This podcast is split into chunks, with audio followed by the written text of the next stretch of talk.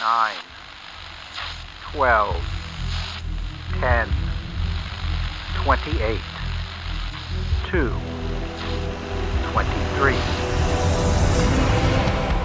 This is Deep State Radio, coming to you direct from our super-secret studio in the third sub-basement of the Ministry of Snark in Washington, D C, and from other undisclosed locations across America and around the world. Hello, and welcome to another episode of Deep State Radio. I am your host, David Rothkopf, and this week we are joined by Rosa Brooks of Georgetown University Law Center, who is in Alexandria, Virginia. Hi, Rosa. Hi, David.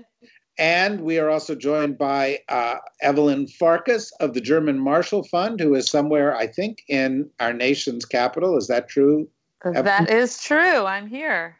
So and, next week I'll be in Asia.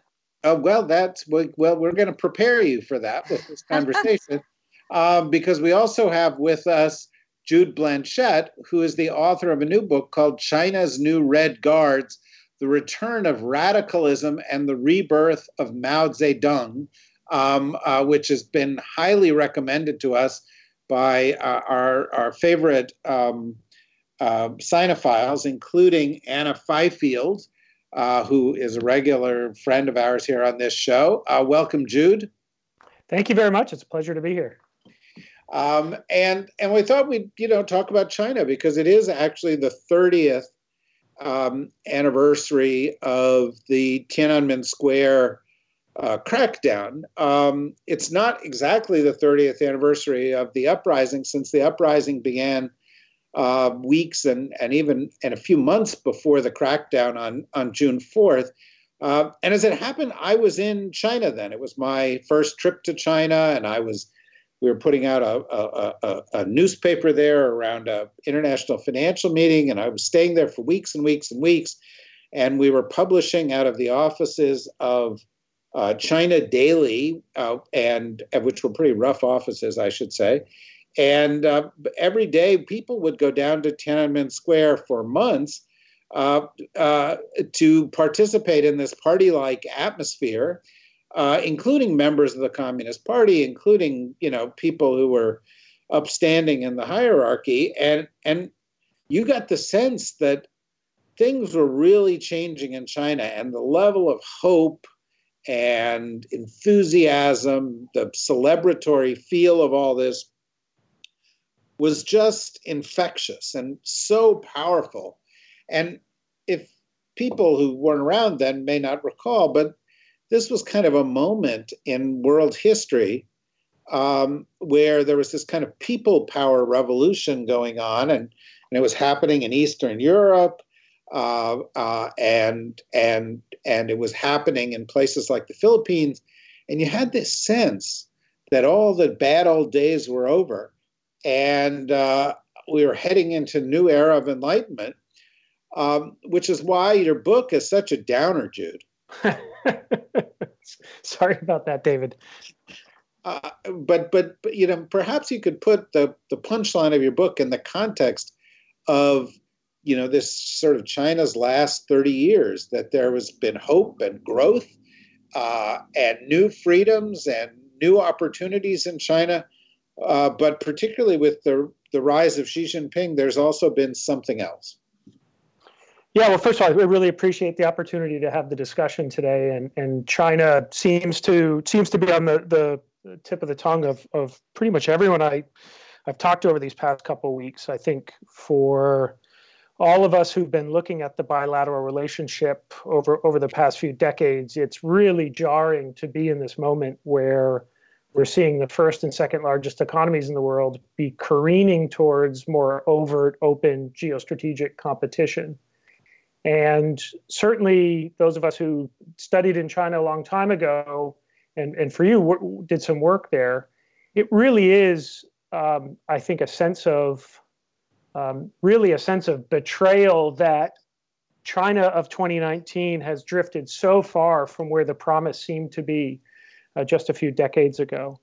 But what I, I think it's important to remember that The the great change and, and uh, sense of freedom and sense of new possibilities is still the story of China in many ways. And even as we look at a China under Xi Jinping that is seeing a much more concerted form of, of aggressive authoritarianism and, and control, the average Chinese citizen in twenty nineteen, no matter where they are in the country, has infinitely more uh, opportunities and options at, at their disposal than did their, their forebears three or four decades ago.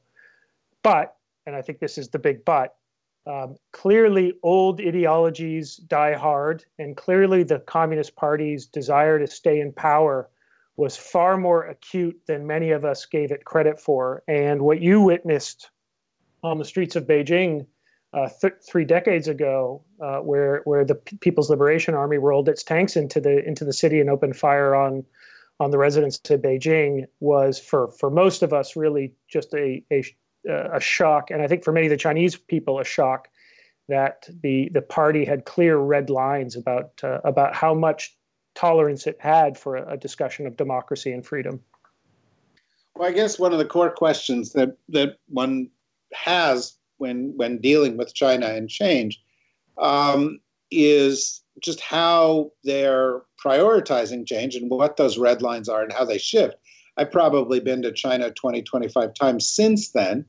And each time you see areas of real progress, uh, but certainly in the past four or five years, uh, there has seemed to be a clearer delineation of lines with regard to the role of the party, um, um, uh, not diverge from the party line in key areas, uh, freedom of expression, uh, concern about groups that might be sources of unrest like the Uyghurs.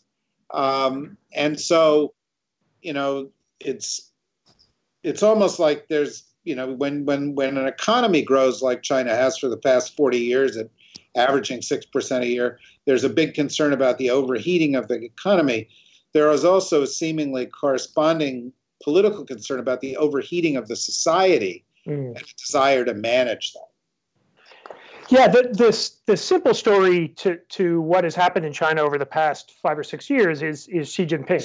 And, and I think for most of us up until quite recently, that was the that was the, the proximate and the ultimate answer as to what had happened. Xi Jinping comes into power in late twenty twelve. He looks out over a political system that is um, non-loyal, unloyal to the Communist Party of China, is flirting with Western ideas of constitutionalism, free markets, political pluralism. He sees a Communist Party which is which is rampantly corrupt and is devouring itself from the inside. And he sees a political system that is directionless. And, and he decides essentially time to crack the whip, uh, time to time to reinstill some discipline over the political system, over the Chinese people, and time to make the party, again, the paramount political institution. And for us it, here in the United States, it's time to have China play a more aggressive, assertive role on the world stage. And while I think that is a, a good story and a lot of that is correct, I think it's important to maybe pull back a, a few years earlier. And really the, the demarcation or the inflection point is two thousand eight. And that was, of course, the year of the great the global financial crisis, when reformers within the Chinese system, economic reformers, really got a gut punch because the, the model of Western capitalism that they had been pointing to, saying this is something for us to emulate, now collapsed before their very eyes. But you also had China successfully holding the uh, the Beijing Olympics in two thousand eight, um, and you saw a resurgent uh, nationalist sentiment as China's role on the world stage was was rising. Um, so in many ways, it, it was an evolution that started in two thousand eight that Xi Jinping acted as a as an accelerant of. Uh, but the end result is we're dealing with a very difficult, a diff- different political system in China than we were just, just three or four years ago. And one that is now coming into direct conflict with the United States, but I but also with, with countries around the world who are now rethinking how they engage with a aggressive, a, assertive a China, not only in terms to not only in terms of its military posture in the Western Pacific, but Chinese investment across the Eurasian landmass, uh, Chinese investment in and strategic investment in places like Latin America and Europe. So the whole world is having a rethink now uh, on China, albeit the United States is, is playing the, the leading role here. Well, leading or or certainly um, uh, most prominent reactive role. Rosa, when you were in the uh, Pentagon, um, it was right around the time that the United States was sort of pulling away from a decade and some of, of focusing on terrorism as the central organizing principle of U S power and shifting the focus to the rise of great powers, and particularly um, to the rise of China, which if you go to PACOM in, in, in Hawaii, you know, they, they, they've been the ones hammering the drum. China's changing its role, building a blue water navy. This week, uh, there was a kind of an interesting incident which caused a bit of a kerfuffle in Australia as the Chinese uh, sent a small task force of three ships into Sydney Harbor uh, in what some people saw as a, as a flexing of muscle, um, since it was a trip back from the Persian Gulf, and you know there's no reason for them to go to Sydney other than to show themselves. Uh, and so this, this, you know, between this and what what Jude was talking about, the whole Belt and Road initiative, you've got China flexing its muscles, saying it's going to lead at the same time that it becomes a little more hardline, um, and you know that's had economic effects on things like seeing Chinese companies like Huawei as an extension of the government. Um, but it does seem to be kind of, you know, the big reordering of the global order. Um, and I'm just wondering if, based on, you know, sort of your experience, do you think the U S is keeping up with this, or are we reacting mostly? I think that we are very focused on China. Certainly, I think the Pentagon is very focused on China, which is unfortunately not the same as saying that we're keeping up rather than reacting. You know, I, I think both are true. I, you know, I, I think that there there has been a, a, a shift that is not entirely in the imaginations or of, of sort of wishful thinkers uh, towards China, in terms of just the both a shift of resources within the Defense Department, Um, a shift of, of energy and attention um, that, that is real. Uh, at the same time, I think that at the Trump administration, as the Obama administration before it, continues to find it quite difficult to disentangle itself from other regions where arguably we should be paying less attention in order to focus more on China. So, so, so a little bit of both. Um, I... One of the, I, I do think that you're absolutely right that this presages a a large and potentially pretty scary shift in the global order. My my favorite um, my favorite factoid right now is that, as I think I mentioned on one of our previous podcasts, there's actually an an, an international organization that tracks the bellicosity of rhetoric around the globe using uh, artificial intelligence to sort of keep an eye on news reports, um, uh, official statements, government documents, and there has been a ten percent increase in the global bellicosity index in the last few years, almost entirely as a result of increasingly bellicose rhetoric from the U S and China towards one another. Um, and, and that's, you know, I mean, on the one hand, that's a little bit goofy. Um, but on the other hand, uh, you know, in international affairs, words matter. They are taken seriously um, by citizens of the U S, by citizens of China. They're taken seriously by the military. They they increase the likelihood uh, that small things get escalated more rapidly. I think just in the last few days, we've seen that kind of rhetorical escalation once again. Um Um, so, yeah, it's something to be to be worried about. Evelyn, why are you going to Asia? To fix this. Uh, well, um, so I don't like to say ahead of time where I'm going because I'm paranoid. So I'll tell you after I come back. How about that? But it's basically fact-finding. Okay. And as you... And I will have a chance to see how China is exerting its influence in the region, Um, in the security realm, as well as also in the trade realm, but in particular in security. And so you know, you're not going to be like you, you're not going to be like assessing China's influence on on the beaches of Thailand. It's it's more of a business trip. Is that- it's more of a business trip, exactly. But I but I will say, um, I mean, it you know, this bellicosity rhetoric, as you noted earlier, I think in our earlier taping, that, you know, Corey is notably absent because she's decided that she has to do work, and there's a big conference in in um, in Shang in uh, in Singapore, and so and at that conference there was quite a heated, you know, uh, maybe not exchange because it wasn't it wasn't a, a conversation, but the Chinese and the U S representatives, so our acting defense secretary and the Chinese defense minister, had quite sharp words to say. The Chinese said that, you know, if anyone threatens the sovereignty of China, that they will uh, take action, to which, of course, also the Taiwanese responded by saying, Taiwanese defense minister responded by saying that that was offensive um, and dangerous. So um, things are heating up, uh, certainly rhetorically. And also, of course, militarily, we've seen, at least I don't I don't consider this bad heating up, because I think we need to do freedom of navigation missions, you know, to assert the fact that these are international waters where the Chinese are moving and acting and building, and they're trying to cut off access to people, you know, countries that have legitimately have access to these areas.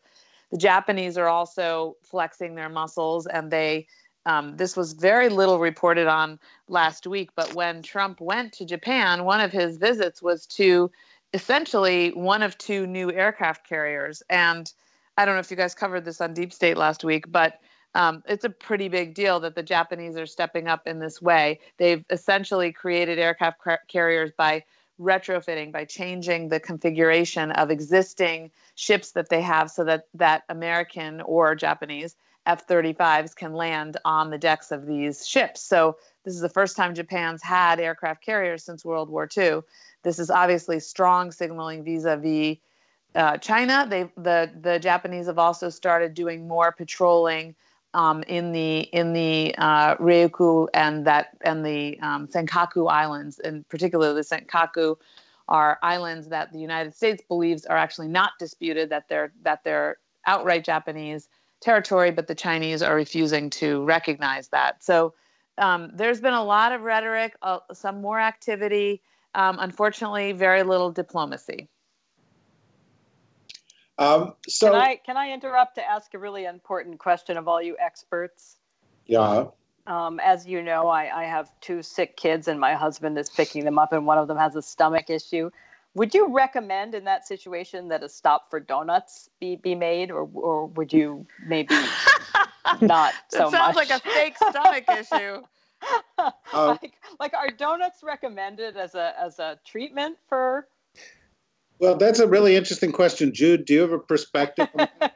Yeah, so so nine out of t- ten sick kids recommend donuts as the preferred treatment. Okay, so, all, uh, all right then. yeah, but I, see, I have a different approach. In my, both my kids now are in their twenties, um, and and so, you know, my experience with parenting would suggest, say, go ahead and have the donuts. And so when they get home and then they say, but I, I'm sick, you said, but you had donuts. Aha, that's very devious, David. You, you see, it's, and so, you know, if they feel that they're up for the donuts, let them, you know, hang themselves. That's, that's uh, all right. Okay. I don't mean to interrupt this important conversation. I just, I just, I knew you guys would have some insight on this. Yeah, no, no, I, I appreciate that. And of course, a, as I'm sure you know, um, Uh, uh, uh, Jude, uh, you know, as soon as as um, uh, uh, Evelyn referred to them as the Senkaku Islands, I immediately tried to correct her and and refer to them as the Daoyu Islands or the Daoyutai Islands. But um, only because, what are you, a Chinese like um, mole? Uh, d- d- oh well, no. I, there are two sides to this story. I, I also think, by the way, as a as a footnote, and we're not going to get into this here unless you really want to, uh, those islands in the are, are going to be whatever China wants them to be. And the United States is never going to go and get in a big war to stop China. Just to, and, you know, it's this is sort of their neighborhood, and they're going to get to do whatever they want. And well, they, and they, I'm going to take the Japanese side on this, and our government has too. Oh, I know. And, and we'll we'll do we'll be belligerent right up until the moment we're not. But but in any event, we, we can come back to that. Jude, I guess the, the question that's posed by all of this, though, is not just, you know, um, per, does not just pertain to what Xi Jinping has done in the past several years. The question is, for how much longer do you think that this hardline movement that you write about is going to remain the guiding force? Is this is this something? I mean, you know, it's it's a it's a, a sort of resurgence of Maoism that you talk about. So in that sense, you know, that's something that goes back to the late forties. Uh, um, and and so you might argue, well, this this is just a big strain in Chinese life, and it's going to go on for the foreseeable future. Or you could say, well, Xi Jinping sees this as a tipping point because of economic growth and engagement in the world. And this is kind of a control that's going to have to be on China for five years, ten years, fifteen years, but that they also anticipate an end to it. Yeah, that, that's a great question. And I think so much of U S policy, at least economic policy, has been predicated on this idea that there is a robust, if oftentimes silent, group of reformers within China's political establishment who, who are going to be there essentially to nudge China back in the direction it needs to go if if we empower them or if we give them enough uh, sticks or carrots. Uh, it's pretty clear that Xi Jinping does not have a reformist bone in his body and is a is a make make China great again sort of great power nationalist. And there's also no countercurrent of robust liberal ideas that has any traction in the political bureaucracy or hierarchy, or even in an intellectual movement that's in place to push China back into a into a different political trajectory. And circling back to the discussion that, that was just being had a few minutes ago, also what's feeding into China's political calculus domestically is its relationship with the United States and, and how it's viewing the United States' ultimate objective and goal. And the lack of clarity from the United States on precisely what it is we're pursuing vis-a-vis our, on the trade side, the, the U S T R-led uh, trade negotiations, but across the entire United States government, from Department of Commerce with its, uh, with the Entity List decision and, and uh, export controls, the Committee on Foreign Investment in the U S, C F I U S, um, all these actions are not particularly well coordinated towards a specific end goal in mind. And so what that does is this is feeding a narrative in Beijing, which has been there since the days of Mao Zedong in the nineteen fifties, that the United States is hell-bent on either regime change or, or active outright containment to, to thwart China's rise. And so whereas ten years ago, a hardliner or a hawk in China would have to do a fair amount of dot connecting Uh, to to make that argument. Now, Mike Pence, uh, Vice President Pence's speech from from last fall uh, does does just good enough for for hardliners in Beijing who are looking for for external evidence to uh, for confirmation bias.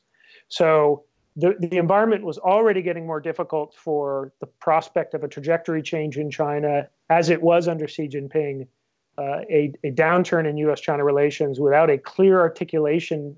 And, and a, a credible articulation of what the U S goal is, I think just makes that makes that even harder. And I'm not, by the way, saying we should adopt our policy out of a concern for what the hardliners do in Beijing, but I think we do have to recognize that uh, what, what happens here and how we talk about China feeds into China's policymaking process. Well, it's an interesting it's an interesting situation, obviously. It's kind of the interesting situation um, geopolitically, but not just in the context, Rosa, of bilateral relations between the world's two greatest powers, the United States and China. I, I sort of look at the moment, you know, and when I was starting to, and I've just had the chance to start reading Jude's book, but I'm I'm really, really engaged by it, and I think it raises some important issues. And of course, one of the echoes that you hear as you read this book is here in China was this kind of nationalist, top-down, hardline movement that we thought had abated and is now coming back. Um, and although it's clearly a Chinese movement, there is an echo to what's going on in Europe, where you have sort of nationalist, right-wing movements um, that we thought were dead Uh, at, at, as of the forties, now returning. You you have something else different, though, Rosa, which is that when fascism was on the rise in the nineteen thirties, um, and there were some bad guys out there, there were some good guys, too, who at least would offset it. There was Roosevelt, there was um, Churchill. There was a Western alliance that said no. But right now, among the world leadership, every major power, and, and by every major power, I mean the U S, I mean the Europeans uh, to some degree, the Russians, the Chinese, even the Indians, are seeing a resurgence of nationalism. And there are no countervailing forces among the leaders on the world stage, certainly none that um, can, can offset this seeming reset back to nationalism, um, away from internationalism, and towards authoritarianism. And I'm wondering if you think I'm overstating that, uh, or if you think that's concerning, Rosa. Um, I think you're overstating it a little bit. Um, I think that although we have seen a really worrying rise in sort of populist forms of nationalism that tend to align with the far right uh, in countries around the world, um, particularly, uh, uh, you know, of concern for the U S in terms of our European partners and allies. Um, That that is absolutely true, but I don't think that we have reason to think that all is lost at this stage. Um, you know, I, I think it, it it's it's being contested right now. Um, and although no, there's there's there's no great charismatic leader emerging as a voice for democracy and tolerance uh, and a more pluralistic conception of what democracy should mean, um, that doesn't mean that there aren't plenty of voices in in the United States, in Europe. Um, you know, while no one would say that, you know, Macron has emerged as the charismatic leader by any stretch of the imagination, for instance, he has been a voice uh, of moderation. You know, ditto, uh, ditto Germany. Um, you know, that we're still, and, and, and in terms of the E U elections that have just gone by, uh, in terms of elections in many individual states, while we have seen some victories uh, on the part of right-wing parties, we've also seen uh, some setbacks for right-wing populist parties. So, so you know, we'll we'll see, and we'll see what happens in the the U S elections. Obviously, I you know I think if Donald Trump wins, if if we get Uh, you know, if we end up with a Brexiteer as the Prime Minister of England, which unfortunately does seem quite, quite possible, um, if we end up with Donald Trump still in the White House after the next election, um, uh, that would be that would be scarier. But but I I think that the this this struggle is very much ongoing, and I don't think that the balance has decisively tipped towards uh, uh, right-wing nationalism, notwithstanding the lack of, of very, you know, visible individual champions for pluralistic conceptions of democracy. Um, Evelyn, it's the same question. It's a big question. I want to get Jude's perspective too. It's just how, what we're seeing in China, what we're seeing in Europe, what we've seen from Trump, what we're what we've seen in Brazil, what we've seen in India. You know, to to what extent is this a kind of uh, you know, a, a, a, an era-defining change, or do you think it's a momentary aberration?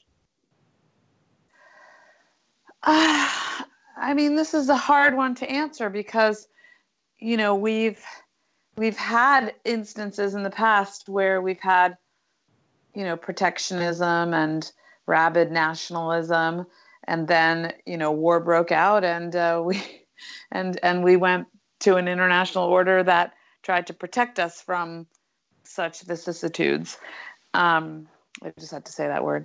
Um, so I, I, you know, I'm not a historian. I'm a political scientist.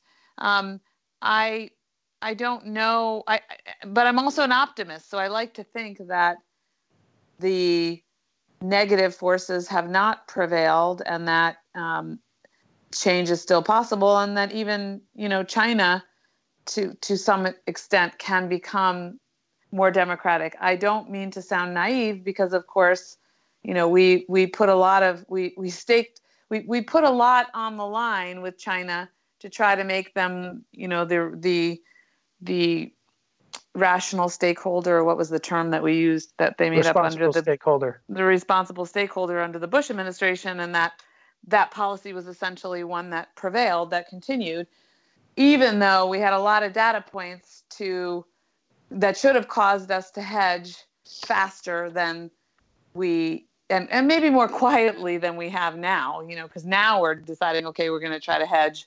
Um, and we're doing it in this really um, haphazard and, and a bit frightening to the people who eventually will have to decide where they stand when all this shakes out. And those are mainly leaders of smaller countries, uh, particularly in Asia. But, you know, I think I think there's still a hope that things can change in China. There are obviously a lot of Chinese who would like a more free society, um, starting with the Uyghurs, of course, and the Tibetans and others. But, you know, the reality is that we don't know how this is going to how this is going to shake out in the end. And so we have to hedge. And, and, but the, but again, you know, democracy is not something that you achieve and then you go back and you sit and eat bonbons, you know, in your, in, on your velvet chaise lounge. You know, you, we have to work at this together. And I, I guess ultimately I just come back to, we have to work at this. All is not lost. It, you know, if you don't fight though, it can be lost. Uh, or you can result in war, which will then come, you know, there'll be a higher price to regain your democracy and your freedom and your economic well-being. Well, Jude, one of the things that you reference in, in the in the book, even in the title of the book, is this idea of of of Red Guard, the idea of a generational issue. And I think important to this whole discussion is whether or not what we're seeing here is a shift that will have a lasting impact on the next generation of leaders after Xi Jinping. What's your conclusion in that regard? Yeah, and if I can, if I can uh, play the trick, David, of, of saying, um, I think the, the the better question to ask is um, how the current of the current of ideas and events globally is impacting uh, what's happening in China. And and on this, and maybe I can also take a stab at the the question you just asked. I, I take a much darker view here, and uh, I see what's gone, what's transpired over the past couple of years, starting in, in twenty sixteen, when we had a, a, a cascade of really significant, important events, not only Brexit, not only the, the election of Donald Trump, but a host of other events in China, in Asia, globally, as marking really the beginning of a new, a new epoch or a new paradigm. And I think this will, we will date, you know, in ten years or so, when we look back on when the change happened, we'll see that twenty sixteen period as being pretty significant. And I think this is one in which the new era is defined by a, a rethink of, of globalization and of global value chains and global supply chains um, that that puts prominence on national security concerns, which is what most governments are now doing when they look at cross-border M and A and cross-border investment and where, let's say, Microsoft routes its supply chains. We're seeing the, that frontier technologies are almost all dual use now, uh, whereas uh, fifteen, twenty years ago, you had a much more limited set of dual use technologies that had uh, that were really epoch making. Now we're seeing um, everything in the I C T space, artificial intelligence, robotics, three D printing. These are all dual use technologies. So sovereigns are still are, are increasingly going to be bringing more scrutiny to how these are developed in the private sector and distributed globally. Um, the faith in elite institutions continues to, to drop, but crucially for me, this new national security first perspective, which China has had under Xi Jinping, certainly for the past three or four, year, four years, but now we see in the United States where we hear statements like, you know, economic security is national security, um, coming from senior Trump administration officials. So things like the W T O aren't aren't designed to to live up to uh, having major powers throwing around national security as a get out of jail or, or as a chit to get out of the W T O. So under this operative paradigm of national security, I, I expect we see global economic activity really starting to uh, alter course, but but begin to atrophy and shrivel up. Uh, more secular long-term uh, slowdown in, in global growth leads to domestic economic slowdowns. And, and as we see, populations tend to get more populist and nationalist in an era of a perceived or actual shrinking pie. And and China fits squarely within, uh, you know, smack dab in the middle of this. So in terms of the an optimistic scenario for whether that's bilateral relations between U S and China or just China's own domestic trajectory, uh, I, I'm not very sanguine. And I think we should strap in for three to five years of a of a significant, um, of a painful period of finding a new new equilibrium between states controlling uh, domestic economies, technology, and, and how they integrate with, with globalization. But I think this period is, is really just begun. Well, Rosa, I think somebody has usurped your role. Has out, out apocalypsed me for the day. Yeah. Um, I, do you want to reclaim your title? No, no, I, I will give it away. um, what did your kids do? Did they get donuts? Um, well, they're not, they haven't shown up yet. Nobody's standing in front of me with blood gushing out of their ear, nor is anybody standing in front of me doing anything even more unsightly. Um, so that's, that's a good sign. I assume they're off getting donuts instead, being, being soothed by fried grease and sugar. As, as they should be, as, as people are in countries across the world. Um, As you know, um, I'm sure, Evelyn, when you're in Asia, you'll discover new ways to have that done. Um, yes, well, I think they have their own version of donuts. Every every place does. Uh, it's one of the things that unites us and leaves me ending this episode um, e- even slightly optimistic, um, despite um, uh, you know Jude's uh, uh, uh, thoughtful and, and worrisome observation. I want to repeat, Jude's book is called China's New Red Guards: The Return of Radicalism and the Rebirth of Mao Zedong. Um, and uh, it's available on Amazon, and I strongly encourage you to get it and read it.